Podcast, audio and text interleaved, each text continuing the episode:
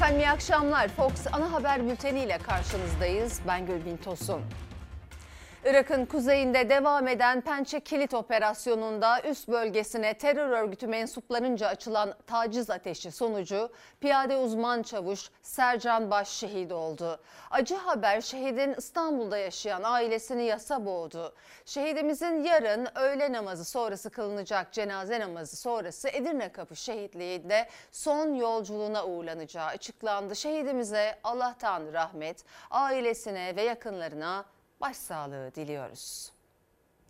Sayın seyirciler bu akşam etiketimiz çok geç. Marmaris'teki orman yangınını aktaracağız birazdan. Geçen yıl yaşadığımız büyük felaketin ardından bu yıl hazırlıklı oluruz diye umuyorduk ama gece görüşte helikopterlerimiz olmadığı için gece yangına müdahale edilemedi. Yine çok geç kaldık. İlişkilendirebileceğiniz çok haberimiz var. Sizler de bize yazabilirsiniz. Hemen Marmaris'teki yangınla ilgili son durumu aktararak başlayalım bültene. Dün akşam Marmaris'te başlayan orman yangını 23 saattir devam ediyor. Gece havadan müdahale edilemeyen yangın sabaha kadar rüzgarın da etkisiyle geniş bir alana yayıldı.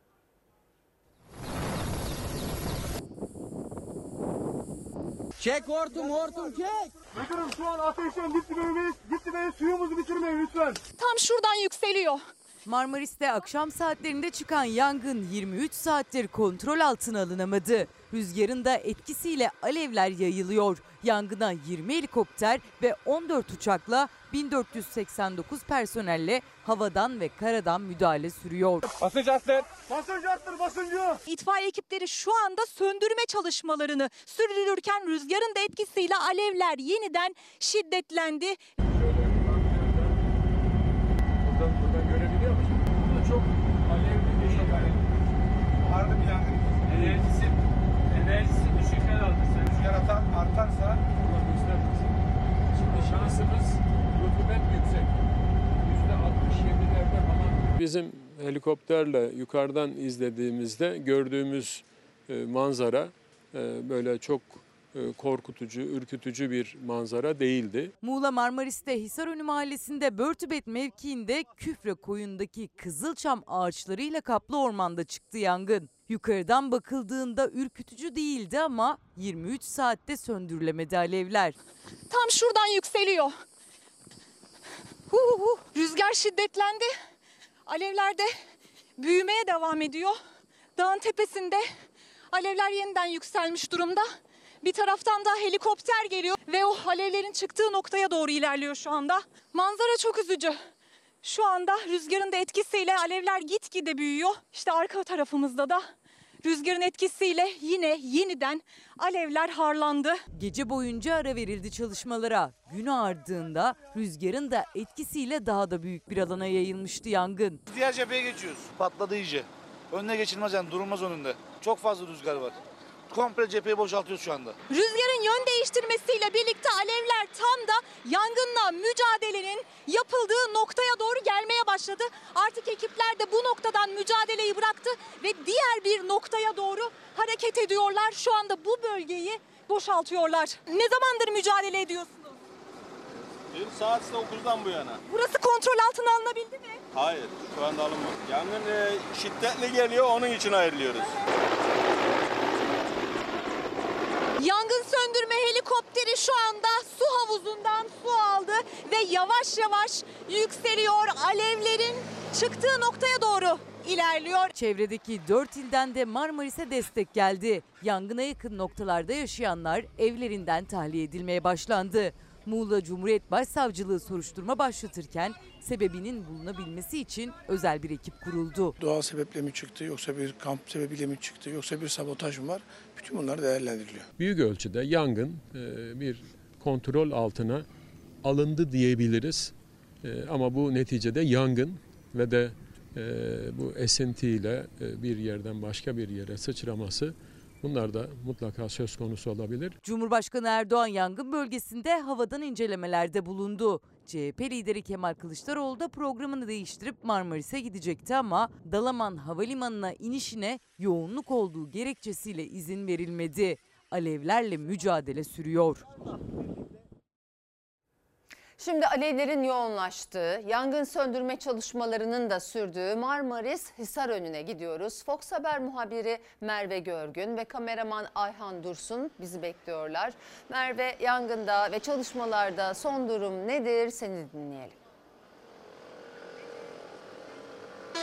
Gülbin Tosun aslında e, öğle saatlerinde bakanın bir açıklaması olmuştu. E, büyük ölçüde yangının kontrol altına alındığını söylemişti.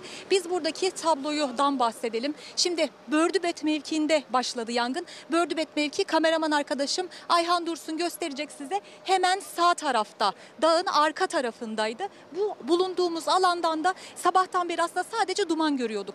Ancak e, alevler ilerledi, ilerledi, ilerledi. Rüzgarın etkisiyle artık buraya kadar geldi. Bulunduğumuz bu noktada e, de, değirmen yanı mevki şu anda. Hemen arka tarafımızda Marmaris var. Yolun diğer tarafı da Datça'ya gidiyor. Bu nokta aslında insan kalabalığının en fazla olduğu yerdi. Bundan yaklaşık bir saat, bir buçuk saat öncesine kadar bütün gönüllüler buradaydı, yardım çadırları buradaydı, itfaiye ekipleri, tomalar, AFAD, UMKE bütün ekipler buradaydı ancak bir buçuk saat önce yaklaşık Rüzgarın da etkisiyle alevler e, yürümeye bu tarafa doğru ilerlemeye devam etti ve hemen arkamızda gördüğünüz kameraman arkadaşım Ayhan Dursun gösterecek. Bakın arkadaki dağın tepesinde şu anda alevler o dağa sıçradı. Ardından hemen bu yol kenarındaki dağa sıçradı.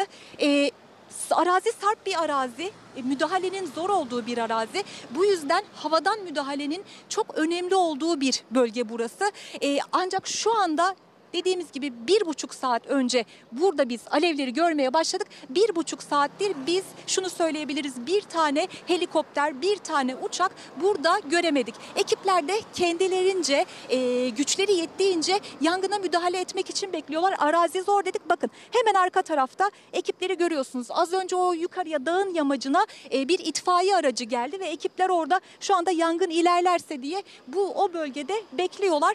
Burada da e, bir buçuk saat önce polis aracı buranın artık tahliye edilmesi için anonslarda bulundu ve herkes buradan toplandı. Yardım çadırları, gönüllüler de buradan uzaklaştırıldı. Başka bir noktaya taşındı. Bu nokta şöyle kritik bir nokta. Bakın hemen sağ tarafta e, yerleşim yerleri var. O yerleşim yerlerinde yaşayan insanlar vardı. Onlara tahliye emri geldi aslında ama onlar evlerini bırakmak istemediler. E, küçükbaş hayvanlar, büyükbaş hayvanlar var. Onları bırakmak istemediler. Biz yayından önce e, o insanlarla konuştuk. Bazıları hayvanlarını götürdü. Bazıları buradan ayrılmayacağım dedi. Hemen sol tarafı da gösterelim size. Yolun diğer tarafı e, burada da iş yeri var. İş yeri sahipleri tahliye edin anonsuna rağmen hala buradan ayrılmıyorlar. E, burası şu anda UMKE'nin itfaiye ekiplerinin tomaların beklediği yer e, yangınla mücadele sürüyor. Yangın henüz bitmiş değil görüyorsunuz ki. Bu taraftan e, dumanlar, alevler yükselirken yine bu tarafta da görüyorsunuz bakın tüm Marmaris e, duman, yoğun duman altında. Hatta bulunduğumuz bu noktada üzerimize küller e, e, yağıyor ve e, yoğun bir is ve duman kokusu var burada. Dediğimiz gibi yangında daha önce 11 ay önceki yangında havadan müdahalenin ne kadar önemli olduğunu e, görmüştük. Ancak iç kesimlerde helikopterler ve uçaklar gördük ama bir buçuk saattir bu bulunduğumuz noktada henüz havadan bir söndürme çalışması olduğunu göremedik. Merve Görgün çok teşekkürler kolaylıklar dilerim. Marmaris'teki orman yangınına gece müdahale edilememesi ve yangının bu kadar uzun sürmesi gözleri yangın söndürme uçaklarına ve helikopterlerine çevirdi. Marmaris Belediye Başkanı gece görüşte hava aracı talep etti ancak envanterde olmadığı için gönderilemedi. Muhalefet iktidarı geçen yıl yaşanan büyük yangın felaketinden ders almamakla suçladı. Havanın kararmasıyla birlikte maalesef e, hava araçlarımızı e, ancak e, 45-50 dakika gibi bir helikopterimizi uçurabildik. Gece görüşlü helikopter var diyorlardı. Dün gece yangına havadan müdahale edilemedi. Bu sene biz eğer varsa böyle bir imkanımız bunu hızlı bir şekilde bu bölgede kullanıma sokalım, olaya müdahalede bulunalım anlayışıyla talep ettik ama öğrendiğimiz kadarıyla bizim envanterimizde maalesef ki bu da yokmuş. Marmaris Belediye Başkanı yangını söndürmek için gece görüşlü hava aracı talep etti. Ancak o talep karşılanamadı. Çünkü geçen yılki büyük yangınlarda olduğu gibi bu yılda envanterde gece görüşlü hava aracı yok. Bu yüzden hava karardıktan sonra havadan müdahale edilemedi yangına. Karadan gösterilen çabaysa yetersiz kaldı. Muhalefet iktidarı geçmişteki büyük acılardan ders almamakla suçladı. Hiç ders almamışlar. Aynı iş bilmezlik, aynı beceriksizlik, aynı dağınıklık devam ediyor. Yine uçak yok, yine hazırlık yok. Bu sefer de beceriksizliğiniz, ihmaliniz ve hatanız yüzünden aynı felaketi yaşarsak bizim de milletimizin de iki eli yakanızda olacak. Meral Akşener hanımefendi yine uçak yok, yine efendim ihmal var filan diye yalan yanlış insanları aldatan tarzı öne çıkarıyor. Siyaset yapacağım diye yalanla yanlışla insanların zihnini ifade ederseniz yarın sözünüzün bir hükmü kalmaz güzel kardeşim. Geçen yaz Muğla ve Antalya'da yaklaşık 20 gün devam eden büyük yangınlarda tartışılmıştı söndürme uçakları ve helikopterleri. Aradan bir yıl geçmeden bir kez daha gündemde. Hala antikacı dükkanı gibi 1960'lardan kalma uçakları kullanalım tarzında açıklamalar yapıyor. Eski Tarım ve Orman Bakanı Bekir Pakdemirli envanterimizde uçak yok demiş. Türk Hava Kurumu'na ait uçaklarınsa antika olduğunu söylemişti. O antika denilen uçakların onarıldığı,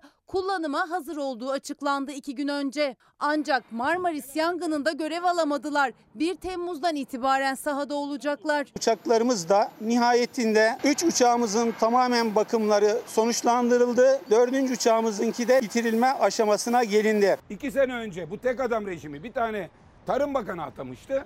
Tarım Bakanı'na diyoruz ki milletvekillerimiz fark etti. Bir tane uçak yok diyor. Hep helikopter. Uçaksız yangınla mücadele olur mu? Bakan cevap veriyor. Uçağa gerek yok. Bizim coğrafyada helikopter yeter. Bu sene Tarım Bakanı açıklama yapıyor. İşte hani e, yanılmıyorsam 21 tane uçak şu kadar helikopter. Demek ki uçak lazımmış. Yangın söndürmede kullanılan uçak ve helikopterlerde gece görüş özelliği yok. Çoğu deniz ya da gölden su da alamıyor. Karadan tankerlerden ikmal şart. Bu da hem müdahaleyi yavaşlatıyor hem de gece ara verilmesine neden oluyor. Bu uçaklarımız gündüz viyafar uçuşları yapabilen, gece uçuşları yapamayan bir önceki nesil uçaklardır. Kardeşim önce önce önce tedbir alacaksın. Uçaksa uçak, gece görüşlü helikopterse gece görüşlü helikopter Efendim geçen yıl 28 Temmuz 12 Ağustos tarihleri arasında çıkan 300'e yakın yangında müdahalelerin yetersiz kalması nedeniyle yüz binlerce hektarlık ormanlık alanımız yandı. 8 kişi ve sayısız hayvan can verdi. O acı görüntüler hala hafızalarımızda. Türkiye'de yangın sezonunun Mayıs ayı itibariyle başladığını biliyoruz. Bu yıl 4 Ocak'ta Tarım ve Orman Bakanlığı'ndan 5 adet amfibik uçak, 5 adet büyük tanker uçak, 10 adet küçük tanker uçak ve 55 helikopterden oluşacak hava gücü süreci ihalesi Savunma Sanayi Başkanlığı tarafından başlatılmıştır diye açıklama gelmişti. Tarım Bakanı Kirişçi bugün açıkladı. 20 uçak 55 helikopterimiz var diye ama ihaleyle satın mı aldık yoksa kiraladık mı belli değil. Fox Haber'in Orman Mühendisleri Odası'ndan aldığı bilgiye göre bizim hala uçağımız yok. Dünden beri Marmaris'te müdahale eden uçaklarsa, Marmaris'e müdahale eden uçaklarsa kiralık. Yani yine çok geç kalmışız. Şimdi yangından sonra yine yangınla ilişkilendireceğim. Dezenformasyon yasasına geleceğiz. Yasa teklifi bugün meclise geldi. Neler yaşandı hemen şimdi aktaracağım ama önce Cumhurbaşkanlığı İletişim Danışmanı'nın Marmaris yangınları ile ilgili dikkatimi çeken bir uyarısını paylaşmak istiyorum. Fahrettin Altun demiş ki Yangına ilişkin sahadaki kahramanlarımızın moral ve motivasyonunu olumsuz yönde etkileyenler hakkında hukuk çerçevesinde yapılması gereken ne varsa yapılacaktır. Sansür yasası dediğimiz yasa daha çıkmadan durum bu. Yani kim kahramanlarımızın moralini bozmak ister? Nasıl bozabilir ki? Canımız yanıyor bizim. Kalbimiz Marmaris'te atıyor.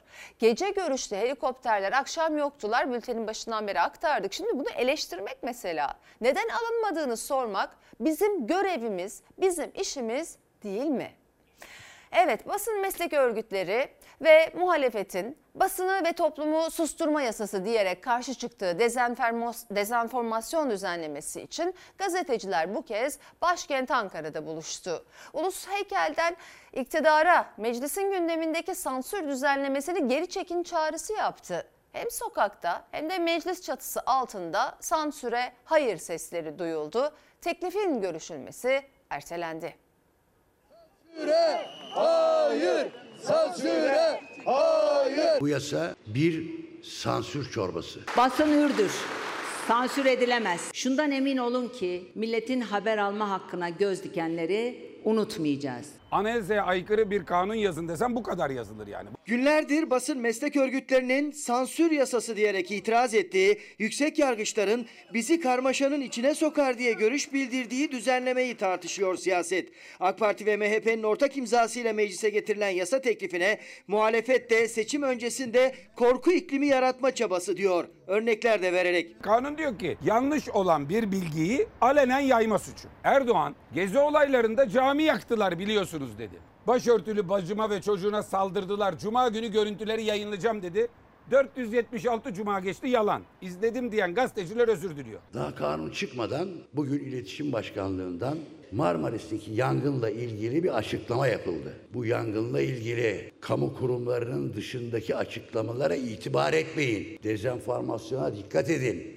Yani bize diyor ki biz geçen seneden beri uçak kiralayamadık.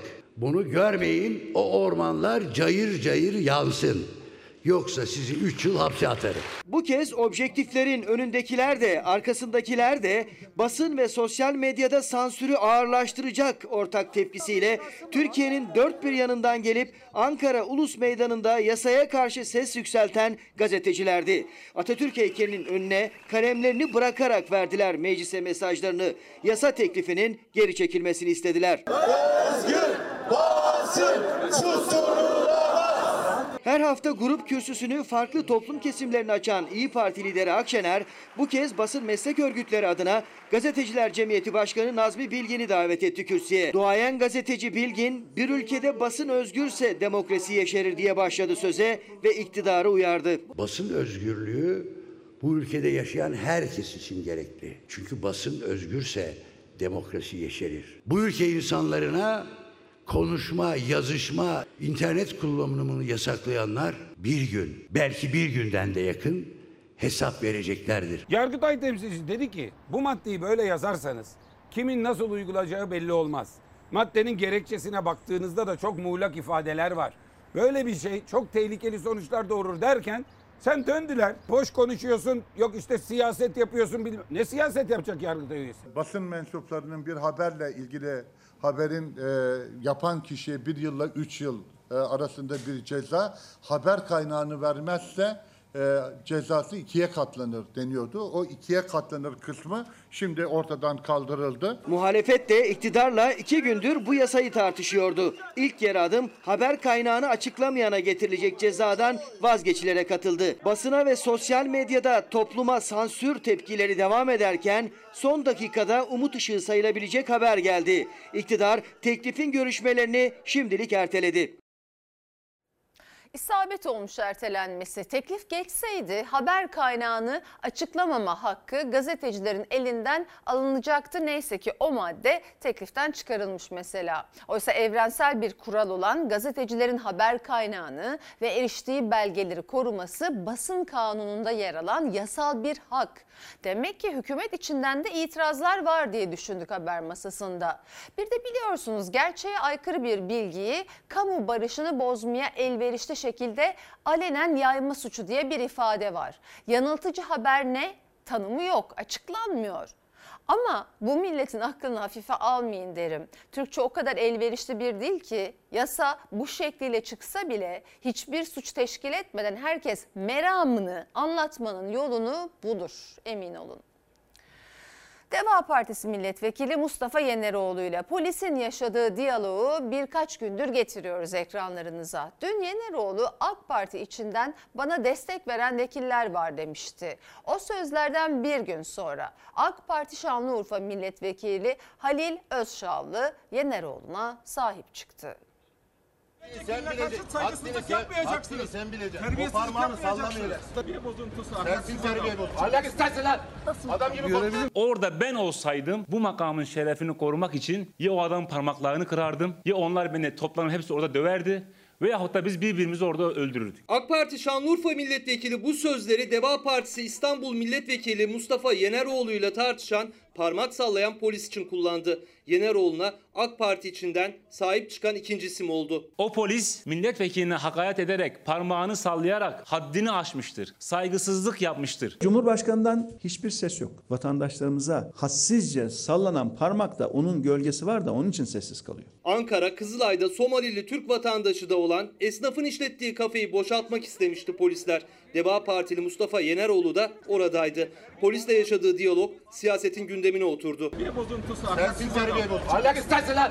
Adam gibi konuş. Ben şu anda AK Parti'nin milletvekili olsaydım o polis bana ancak saygı duyardı. Eğer ben orada olsaydım o polis memuruyla ne yaşanırdı bilmiyorum. Milletvekiline bu şekilde hakaret edilmesi asla kabul edilemez. Bu şerefli makama saygısızlık yaptığı için benim ağrıma gitti, kanıma dokundu. Deva Partisi ve muhalefet polisin sözlerine ve hakaretlerine karşı tepki gösterdi ama iktidar cephesinden, meclis başkanından, İçişleri Bakanı'ndan ya da Cumhurbaşkanı'ndan bir açıklama gelmedi. Ancak Ardahan Milletvekili Orhan Atalay'dan sonra AK Parti Şanlıurfa Milletvekili Halil Özçallı da sessiz kalamadı. Davama, partime, Cumhurbaşkanıma zarar verdiği için benim ağrıma gitti. Şiddetle kınadığımı ifade etmek istiyorum. Gidişatın hayra alamet olmadığı noktasında zaten e, aynı şeyleri düşünüyoruz. AK Parti içerisinde Süleyman Soylu'nun bu hukuksuz tutumundan rahatsız olan çok sayıda milletvekili var. Yeneroğlu bir gün önce İlker Karagöz'le Fox Çalar Saat'te AK Parti içinde kendisine destek veren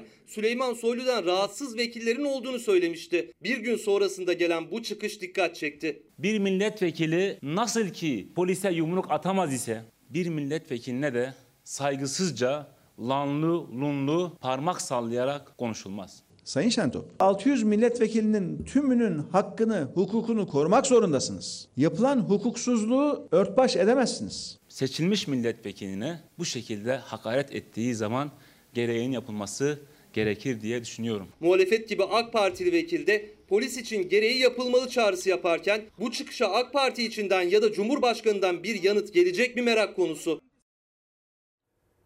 İşi evirip çevirmeyelim. Vekile kalkan o parmak millet iradesine kalkan parmaktır ve suçtur. O gücü kimlerden, nereden almıştır? Soruşturulması, araştırılması gereken budur. Ancak tabii AK Partili vekilin ya o adamın parmaklarını kırardım ya onlar beni döverdi ya da birbirimizi öldürürdük sözlerini de olumlamak istemem. Vekilin saygınlığı öyle korunmaz çünkü. Anlamadığım bir nokta da altılı masadaki liderlerden özellikle Kemal Kılıçdaroğlu ve Meral Akşener'in sessizliği. Sayın seyirciler, Muğla'da vahşice katledilen Pınar Gültekin'in katili Cemal Metin Avcı'ya haksız tahrik indirimiyle 23 yıl hapis cezası verilmesine yönelik tepkiler büyüyor. Karara itiraz edenlerin sesi sokağa taştı. Aile ve Sosyal Hizmetler Bakanlığı da kararı istinafa taşırken acılı baba Sıddık Gültekin adalet istiyorum dedi kararı kabul etmiyoruz. Verilen haksız tahrik indirimi kadının cinayetlerine teşviktir. İstiyordum ki öyle bir emsal karar çıksın ki artık caydırıcı olsun. Adalet istiyorum. Biricik kızı vahşice katledilen Pınar Gültekin'in babası Sıddık Gültekin caydırıcı bir ceza beklerken neredeyse suça teşvik gibi bir karar geldi. Acısı daha da katlandı. Pınar Gültekin'in katili Cemal Metin Avcı'ya haksız tahrik indirimiyle 23 yıl hapis cezası verilmesine yönelik tepkiler büyüyor. İstanbul, İzmir ve Ankara'da karara tepki gösterenler eylemdeydi. Gültekin ailesi ve Muğla Cumhuriyet Başsavcılığı'nın itirazlarının ardından Aile ve Sosyal Politikalar Bakanı Derya Yanık da Cemal Metin Avcı'ya verilen hapis cezasında indirim yapılmasını istinaf mahkemesine taşıdı. Dilekçemizi verdik. Biz sonuna kadar e, süreci takip edeceğiz. Planlı işlemiş bir cinayet var. Ama 23 yıl deyince sanki bugün Pınar ilk ilk defa öldürüldü. Verilen ödül gibi kararla yüreği bir kez daha yandı Gültekin ailesinin. Sadece ailesi değil, tüm Türkiye'nin kamu vicdanında yara açıldı. Karara tepki gösterenlerin haykırışları sokağa taştı. Eşleri tarafından öldürülen kadınların aileleri de sokaktaydı. Eski damadı tarafından öldürülen Büşra Yabaşkul'un ailesi Zuhal İnce de karara tepki gösterdi. İstanbul, İzmir ve Ankara'da sivil toplum örgütleri sesini yükseltti. Ben bu davayı kamuoyunun vicdanına bırakıyorum. Muhalefette de karara tepkiler büyüyor. İyi Parti Genel Başkanı Meral Akşener, kadın cinayetlerine cesaret veriyorlar dedi. Bir katile haksız tahrik indirimi uyguluyorlar. Yani bugün Türkiye'de bir psikopatın 14 yıl sonra sokaklarımızda gezebilmesine göz yumuyorlar. Yuh olsun, yazıklar olsun hepsine. Aile ve Sosyal Hizmetler Bakanı Derya Yanık bakanlık olarak kararı istinafa taşıyacaklarını açıkladı. Gültekin ailesinin tek isteği ise katil Cemal Metin Avcı'nın hak ettiği en ağır cezayı alması. Benim kızım geri gelmez. Geri gelmeyeceğini biliyorum. Benim kızımın bir geleceği vardı, bir hayali vardı.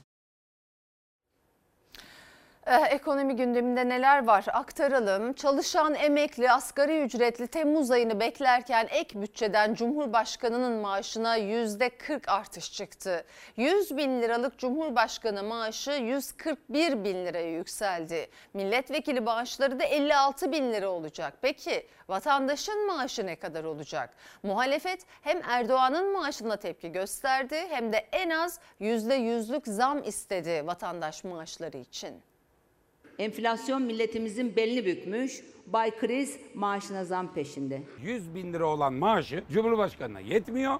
O maaşını 140 bin lira yapıyor. Aralıktan Temmuz'a kadar maaşım %40 eridi diyor. Meclise sunulan ek bütçeyle birlikte Cumhurbaşkanı Erdoğan'ın maaşına yapılacak %40,4 zamma tepkiler sürerken muhalefet bir kez daha çalışanın asgari ücretlinin maaşı ne olacak diye sordu. 4250 lira asgari ücret verdiğinin de maaşı %40 eridi. Senin elektrik, su, mutfak giderin yok. 4250 liraya ev kirası ödüyorlar. Karınlarını doyuruyorlar. Yol parası veriyorlar. Çocuklarını okula yolluyorlar. Olur mu bu? Bütçeyi çökerten Erdoğan sanki bir başarı göstermiş gibi 101 bin lira olan maaşını 141 bin liraya yükseltiyorsun. Yeter mi Sayın Erdoğan'a? Yetmez.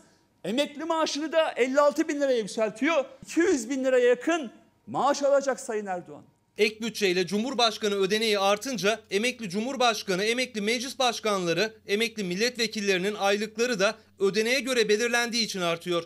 Ek ödenekle emekli Cumhurbaşkanları maaşı 56.400 liraya, emekli meclis başkanı ve eski başbakanların maaşı 42.300 liraya, emekli milletvekili maaşı da 25.380 liraya çıkacak. 40 bin lira civarında olan milletvekili maaşı da yaklaşık 17 bin lira zamla 56 bin lira olacak. Milletvekilleri, Cumhurbaşkanı maaşlarına %40 zam al- alacak. Asgari ücretli 4250 lirayla hayatta kalma mücadelesi verecek. Bu kabul edilemez. Asgari ücrete yıl sonunda zam yapacağız diyorlar. Bekleyeceksiniz diyorlar. Kendisine zammı şimdi yapıyor. En düşük emekli maaşı 2500 lira oldu. Bu sorunları görmeyen, kabul etmeyen bir iktidar var. Bir tarafta nefes bile alamayan, diğer tarafta ise 5 maaş, 10 maaş, 11 maaş alan çevrendeki bir avuç iktidar şımarığından müteşekkil senin mağrur milletin. Enflasyondan doğan kayıpların karşılanması için kamu emekçilerine ve emeklilere en az %100 zam yapılması gerektiğini düşünüyoruz. Yandaşlara ve faize harcanan rakamlar durdurulursa karşılayabiliriz. TÜİK'e göre yıllık enflasyon %73,5.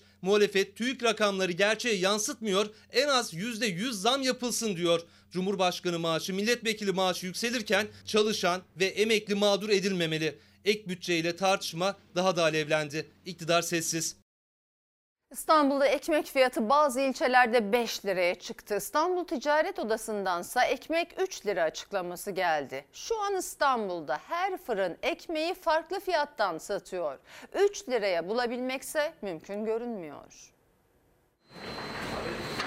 210 gram ekmek ne kadar? 3 liraya şu anda satan yok. Şu anda 4 liraya satıyoruz. 5 lira olacak diyorlar. Çok yani fakir fukara nasıl geçinecek? En çok fırınlar zam yapmak istemez. Çünkü satamıyoruz kardeşim. Bir kuru ekmeğimiz var. Onu da artık halk alamıyor. İstanbul'da ekmek fiyatının adını koyabilen yok. Bazı ilçelerde 210 gram ekmek 4-4,5 liraya satılırken 5 liralık tarifeye geçen ilçelerde var. Tüketici tepkili. Fırınlara göre ise zammın gerekçesi bir yılda katlanan girdi maliyetleri. Şişli'de, Beşiktaş'ta, Sarıyer'de, çoğu ilçelerde kirası yüksek olan ilçelerde bu haftadan itibaren ekmek zaten 5 lira olacak. 5 lira da kalmayacak. İstanbul'da ekmek bir yılda %150 zamlandı. Kadıköy, Üsküdar ve Ataşehir'de 4,5 liradan satılan ekmeğin fiyatı 5 liraya çıktı. Devlet zam koymadan kafalarına göre koyuyorlar. Yasallaşmadan ekmek 5 lira diyor. Zam tüm ilçelerde geçerli değil şimdilik. İstanbul Ticaret Odası'ndansa fırınlarda bulunmayan bir fiyat açıklaması geldi. Ekmek 3 lira denildi ama çok uzun süredir 3 liraya ekmek satan yok. Ekmek fiyat tarifesinin güncellenmesi için Ticaret Bakanlığımıza başvuru yapılmıştır. Bu başvuru süreci sonuçlanana kadar İstanbul'da 210 gram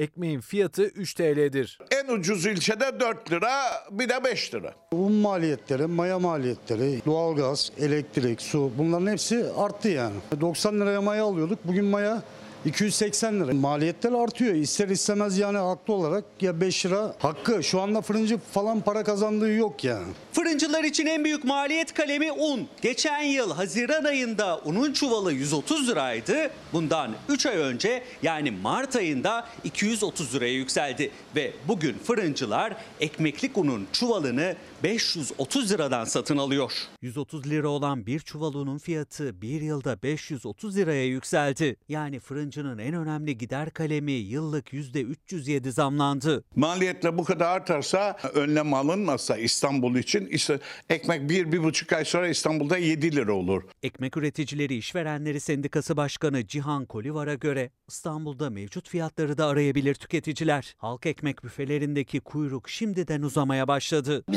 zamlar olmasın. Ya mahvolduk biz. Buradan alıyoruz. Başka çaremiz yok. Paramız olmadığı için yetmiyor yani. Fırınlarda fiyat tartışması sürerken halk ekmek 250 gramlık ekmeğin 2 liraya satışının devam edeceğini açıkladı. Ucuz ekmeğe ilgi ise katlanarak devam ediyor halk ekmek büfelerinin önünde. Halk ekmeğini millet alamıyor. 5 olursa nasıl alacak? Bu pahalılığa bir dur denilsin artık. Özellikle kalabalık ailelerde ekmek derdi de günden güne büyüyor. Yeter ama canımıza tak dedi yani. 5 lira olacak diyorlar. E, zaten 5 lira olacak. Biz 5 nüfusuz. 5 tane ekmek alsan dünyanın parası yapar yani. Geçim sıkıntısı yaşayan motokuryeler Milli Eğitim Bakanlığı'nda taşeron çalışan okullar tatil olduğunda işsiz kalan taşeron çalışanlar başkentte eylemdeydi. Seslerini duyurmaya çalıştılar. Günlük kazancımız benzine, Bağkur'a gidiyor. Yaşım daha 23. Üniversite okumam gerekirken çalışmak zorundayım. Aileme bakmak zorundayım, borçlarımı ödemek zorundayım. 4530 lira maaş alıyorum. Ev dahi alamadım. İki tane çocuk okuttum. Adresler eylem yapan gruplar farklıydı ama başkentten yükselen ses ortak. Geçinemiyoruz. Taşeron çalışma yasaklansın. Okulda ben temizlik işine bakıyorum, kalorifer işi yapıyorum, fayans işi yapıyorum. Maaş, hiçbir e, güvencemiz yok şu anda. İki ay işsiziz. Ben ailemden borç alıyorum, eşimden, dostumdan borç alıyorum. 32 bin milli eğitim çalışanı 15 Haziran itibariyle işsiz kaldı. Evlerine ekmek götüremeyecekler. İşsizlik, yüksek enflasyon, hayat pahalılığı, geçim sıkıntısı karşısında seslerini duyurmak isteyenler başkentte eylemdeydi. Motokuryeler CHP Genel Merkezi'ndeydi. CHP önüne kurulan kürsüde Genel Başkan Yardımcısı Veli Ağbaba ile birlikte yaşadıkları geçim sıkıntısını anlattılar. Ben üniversite mezunuyum. Geçinemediğim için kuryelik yapmak istedim. Biz şu an üstümüze kıyafet mi alalım, Evimize ekmek mi alalım, motorumuza benzin mi alalım, kafamıza kask mı alalım? Geçen sene tek bir motobisikletimiz 30 lira benzin aldığında bugün günlük sadece 150 lira benzin almakla sınırlanıyor. Bu benzini alamadığımız zaman hepimiz evimize ekmek götüremiyoruz. 1,5 litre bile olmayan benzin 50 TL'ye doluyor. Geçtiğimiz yıl 1 litre mazot 7.28 TL iken bugün 30.40 kuruş. 4.17 kat daha fazla. Sizler sanıyor musunuz bugün 40 liraya yediğiniz döner benzin fiyatları bu şekilde giderse yarın 40 liraya yiyebileceksiniz. Ben o döneri size 3 ay öncesinde 15 liraya getiriyordum. Yarın 70 liraya yiyeceksiniz bunu.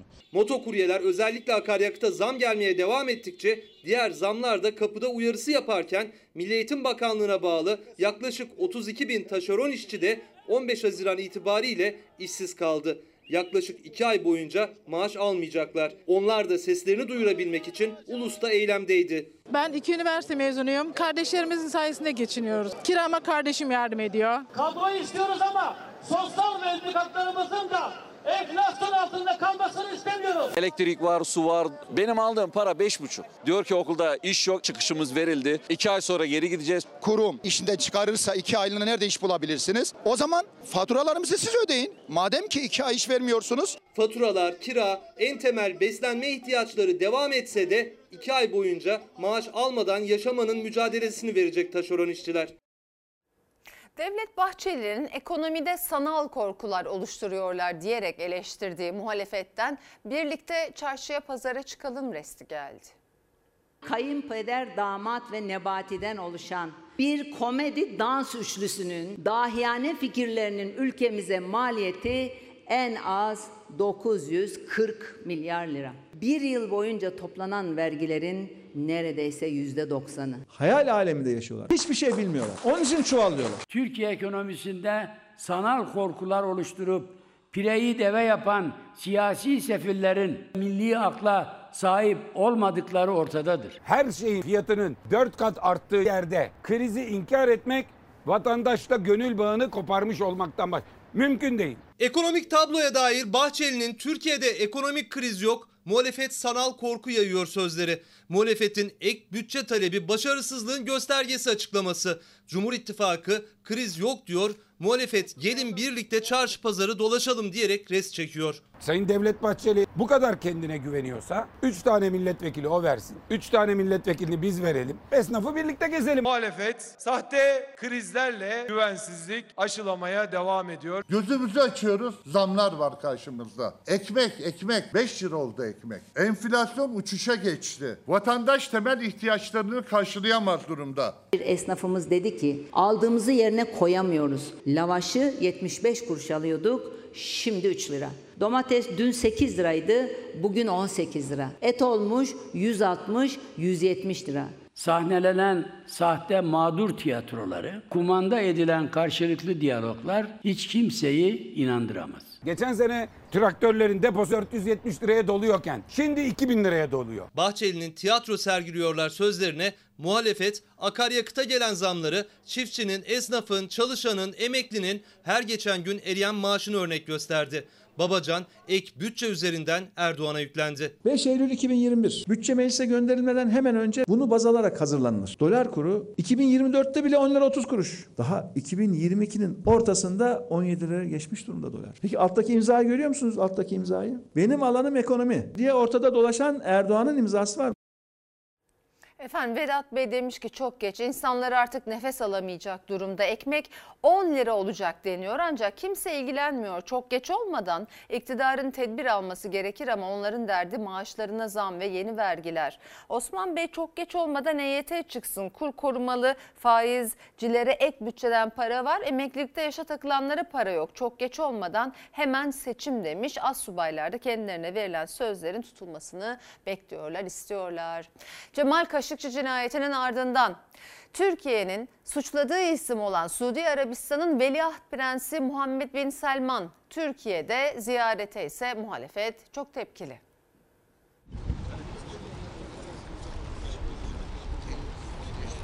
Türkiye'nin itibarını koruyamadılar. Düne kadar katil dedikleri kişilerle şimdi kucaklaşıyorlar. Ne için? Birkaç milyon dolar için. Bu ülkenin satılacak hiçbir şey yoktur. Muhalefetin para dilenmek için katille kucaklaşma, iktidarınsa Ankara-Riyad ilişkilerini normalleştirme adımı diye açıkladığı ziyaret. Ziyaretçi Suudi Arabistan'ın veliaht prensi Muhammed Bin Selman, Suudi Arabistan'ın İstanbul Başkonsolosluğu'nda katledilen gazeteci Cemal Kaşıkçı cinayetinden sonra Ankara'nın ilk ağızdan suçladığı isim. Failinin kim olduğu da bana göre belli. Gelenlerin içinde şu andaki veliaht prensin en yakınında olanlar bu işin aktif rol üstlenicisi. Bir utanç ziyaretidir. Bugün bir katille el sıkışılacak. Prens Salman'ın ve Suudi Arabistan'ın bu cinayette bir dahli olmadığını Tayyip Erdoğan biliyorsa söylesin. Bu kadar ucuz mu ya? Yazık değil mi bu ülkenin itibarı yok mu? Cinayetle suçladın. Daha sonra dosyayı olduğu gibi Suudi Arabistan'a gönderdiğin kişiyi geliyorsun bugün sarmaş dolaş kucaklıyorsun.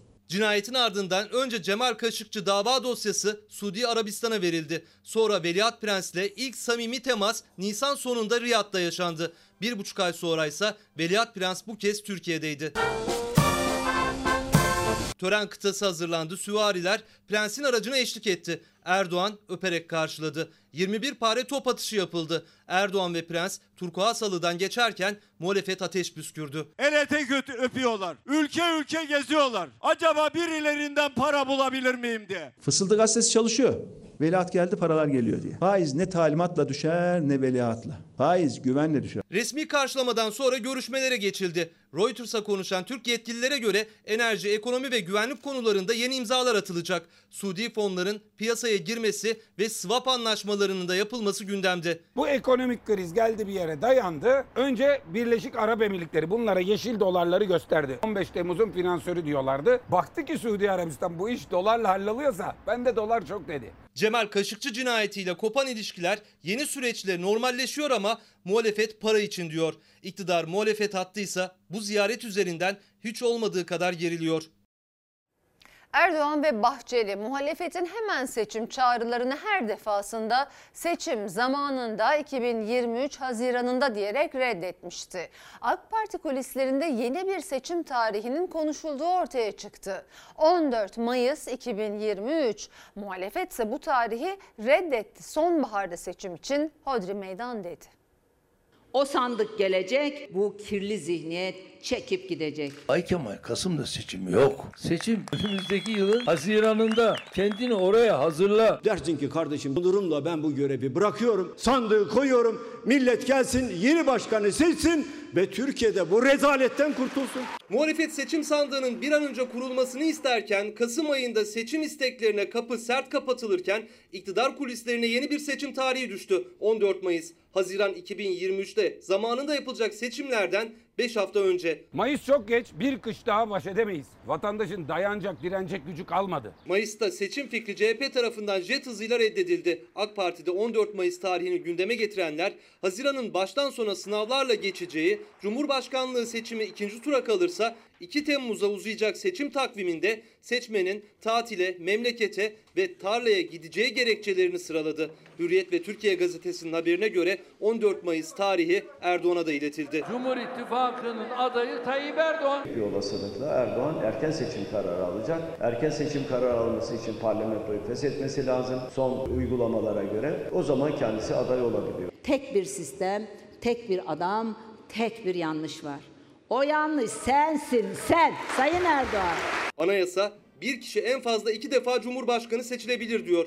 Erdoğan ise üçüncü kez adaylığını ilan etti. Muhalefet Erdoğan'ın üçüncü kez aday olabilmesi için erken seçim kararı alması gerekiyor diyordu. Ama mecliste 360 oyla alınacak bir erken seçim kararı için de Cumhur İttifakı'nın 341 olan oyu yetmiyor. Muhalefetin de desteği gerekiyor. Muhalefet de sonbaharda seçim istiyor. Seçim ne kadar erken yapılırsa o kadar iyidir. Bu iktidar ortakları kendilerine güveniyorlarsa hodri meydan gelsinler. Eylül'de, Ekim'de, Kasım'da yapalım seçimi. Türkiye bu gündemi tüketsin. Vatandaş da önüne baksın, Türkiye'de baksın. Kasım'da seçim olabilir diyen Kılıçdaroğlu ya kendi kendini kandırıyor ya da hayal aleminde paraşütsüz uçuş dersleri alıyor. 2022 sonbaharı mı, 2023 Haziranı mı yoksa AK Parti kulislerinin yeni görüşü 14 Mayıs mı? İktidar muhalefet olası seçim takviminde ince taktikler ve strateji içinde. Muhalefet cephesinde cevabı aranan adaylık bilmecesinde de CHP'den Kılıçdaroğlu'nun adaylığı için dikkat çeken cümleler duyuldu. Kemal Kılıçdaroğlu ismi üzerinde bir geniş mütabakat oluştu. Bu ilerliyor. Bu mütabakat altılı masanın adayına dönüşürse biz bundan Cumhuriyet Halk Partisi olarak çok mutlu olacağız. İzmir'de bir anaokulunda 5 yaşındaki 3 çocuk bir anda ortadan kayboldu. İddiaya göre veliler durumdan haberdar edilmezken çocuklar 4 saat sonra anaokuluna 3 kilometre uzaklıkta bulundu. Ellerini sallayarak yürüye yürüye çıkmışlar. 5 yaşındaki 3 çocuk anaokulundan firar etti. Çocuklar tam 4 saat sonra anaokulundan 3 kilometre uzakta yol kenarında bulundu. Hepsi bitkin haldeydi. Güvenlik yok. Öğretmenler e, sınıfları eve kilitliyorlar ama ana kapı açık sürekli. Anaokulunda yaşanan skandalın adresi İzmir. Saatler 11'i gösteriyordu. Yemek saati yaklaştığında özel anaokulunda eğitim gören 3 çocuğun kayıp olduğu anlaşıldı. Bir çocuk kaybolduğunda fark edemeyebilirsin. 2, 3 çocuk. Ve sınıfta 12-13 kişi var. Öğretmenler ve okul yönetimi panikle çocukları aramaya başladı. İddiaya göre bu sırada kayıp çocukların ailelerine haber bile verilmedi. Siz telaşlanmayın diye dedik. 3 çocuk kayıp, içlerinden bir tanesi de oğlumuz dedi. Kayıp çocuklar 4 saat sonra anaokulundan 3 kilometre uzakta yol kenarında yürürken bir servis şoförü tarafından bulundu. Çocuklar saatlerce sıcak altında yürüdükleri için bitkin haldeydi. Benim çocuğum konuşma problemi olan bir çocuk. Çocuğunun kayıp olduğunu şans eseri öğrendiğini söyleyen anne Deniz Can Sunkur soluğu karakolda aldı. Anaokulu müdürü YÇ ve öğretmen GB hakkında suç duyurusunda bulundu. İzmir İl Milli Eğitim Müdürlüğü skandalla ilgili inceleme başlattı. Amerika Birleşik Devletleri'nin iniş takımları arızalanan yolcu Amerika Birleşik Devletleri'nde arızalanan yolcu uçağı Miami Havalimanı acil iniş yaptı. Gövdesi üzerinde sürüklenen uçak alev alırken yolcular büyük korku yaşadı.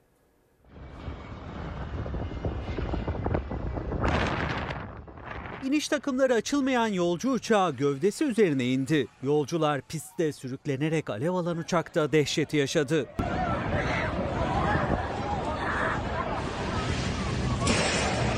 Uçak 126 yolcu ve 11 mürettebatla Dominik Cumhuriyeti'nden havalandı. Varış noktası Amerika Birleşik Devletleri'nin Miami kentiydi. Pilot iniş için alçalırken iniş takımları arızalandı.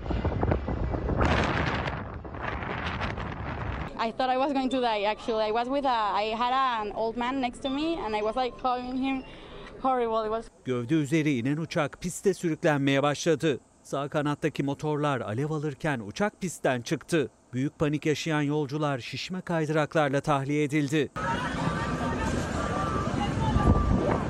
Tahliye sürerken itfaiye alevlere müdahale etti. Olayda 4 kişi hafif yaralandı. Kazayla ilgili soruşturma başlatıldı. Doktor Ufuk Bayraktar demiş ki son düzenlemeye rağmen hayvanları hala kağıt üstünde koruyan Kadük 5199 çok geç olmadan etkili bir şekilde hayvan korumaya başlamalıdır. Toplum düşmanlığı da yapan hayvan düşmanları ve eşgüzar belediyeler bu durumdan güç alıyorlar demiş çok geç etiketiyle. Şimdi araya gidiyoruz. Efendim Fox ana haber bültenini burada noktalıyoruz. Fox'ta yayın Gizli Saklı isimli dizimizin yeni bölümüyle devam edecek. İyi bir akşam geçirmenizi diliyoruz. Hoşçakalın. Her köşesi cennetin ezilir yanlar için bir başkadır benim memleketim.